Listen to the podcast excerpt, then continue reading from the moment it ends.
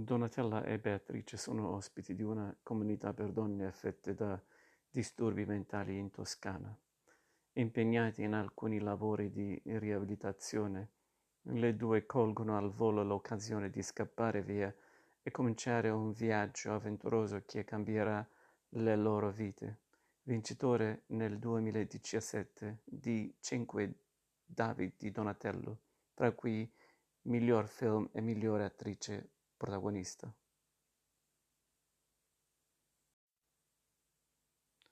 Due donne si incontrano a Villa Biondi, comunità terapeutica, sulle colline pistoesi per pazienti con disturbi mentali.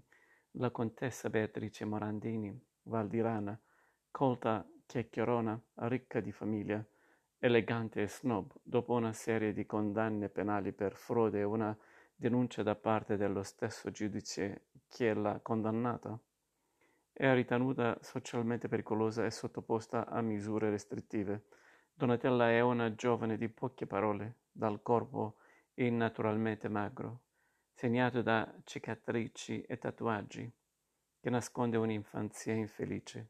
Commette un gesto estremo e le, e le perizie mediche sentenziano che è socialmente pericolosa. Contro ogni previsione le due stringono un'alleanza e alla prima occasione, incuranti, si danno alla fuga.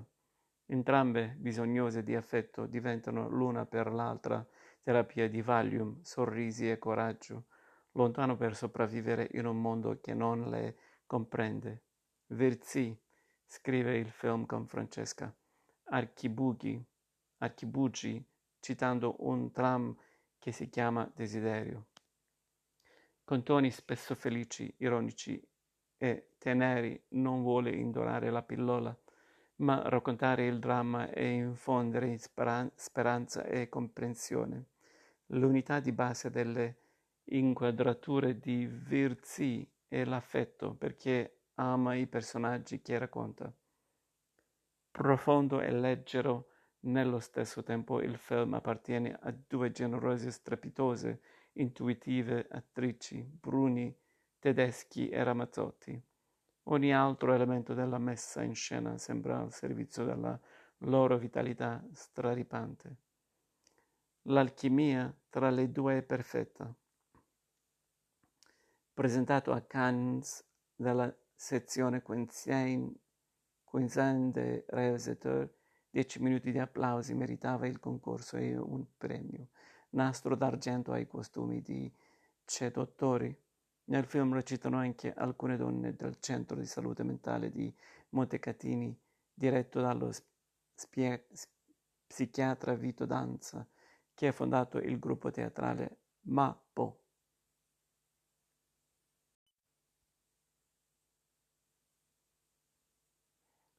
La pazza gioia 2010 di Paolo Virzi, Ritrovare la felicità decostruendo le nostre euristiche. Recensione del film. Nel film La pazza gioia i personaggi trovano la felicità nelle piccole cose, decostruendo le euristiche ingannevoli che spesso guidano il nostro pensiero. Di Manuela Agostini. La pazza gioia, personaggi agli antipodi, raccontano con sincerità un mondo ai più sconosciuto, un mondo di donne dimenticate e punite a causa dei propri problemi psichici, con quei terapi- terapeuti ed assistenti sociali che quotidianamente combattono con passione e dignità per riuscire ad aiutarle.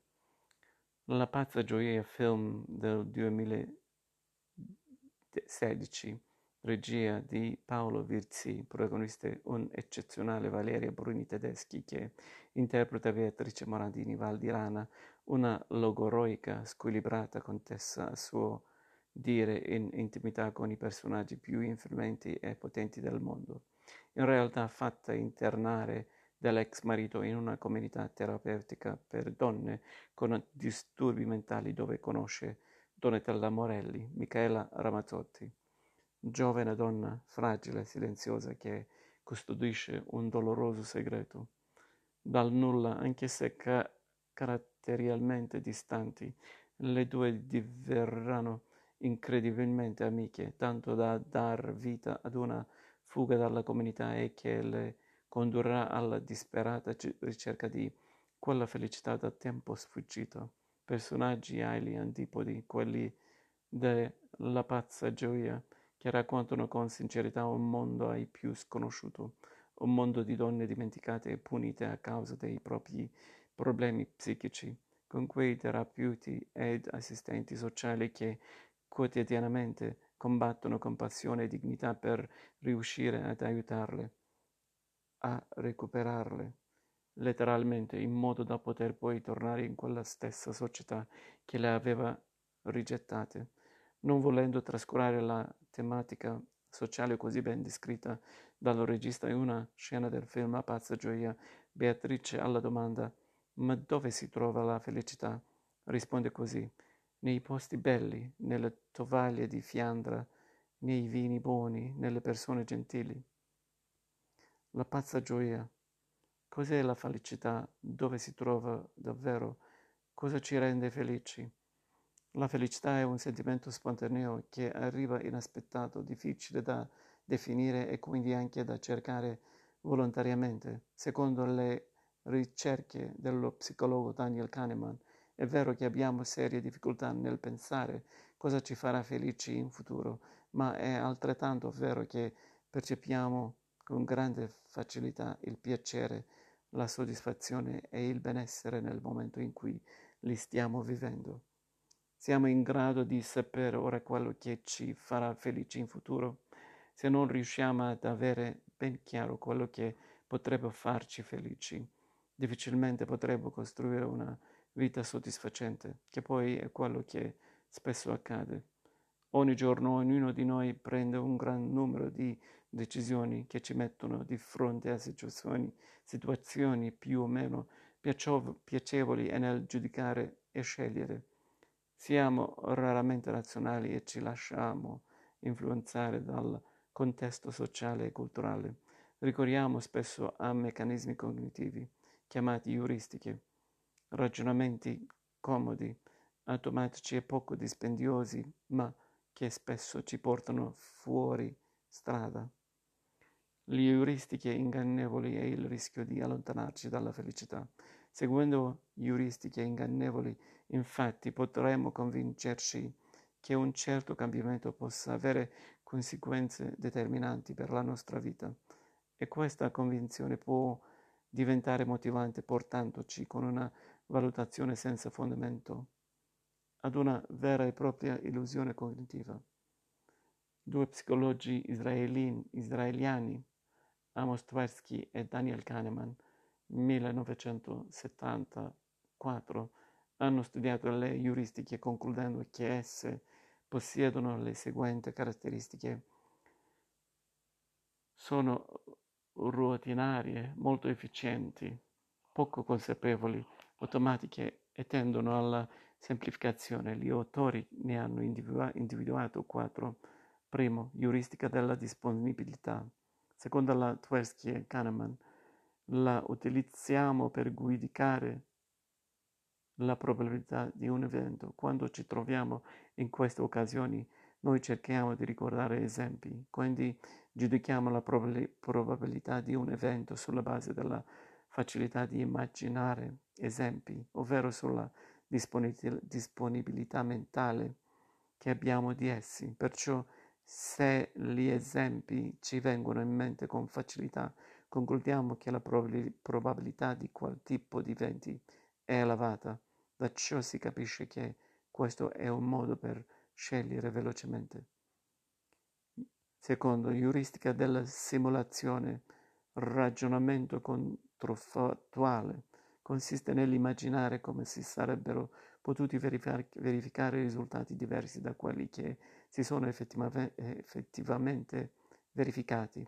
Le euristiche della simulazione accentuano le reazioni emotive positive e negative. Se immaginiamo ipotetici svolgimenti, svolgimenti svolgimenti diversi più positivi si avrà un peggioramento dello stato emotivo. Invece se immaginiamo ipotetici svolgimenti diversi più negativi, noteremo un miglioramento dello stato emotivo.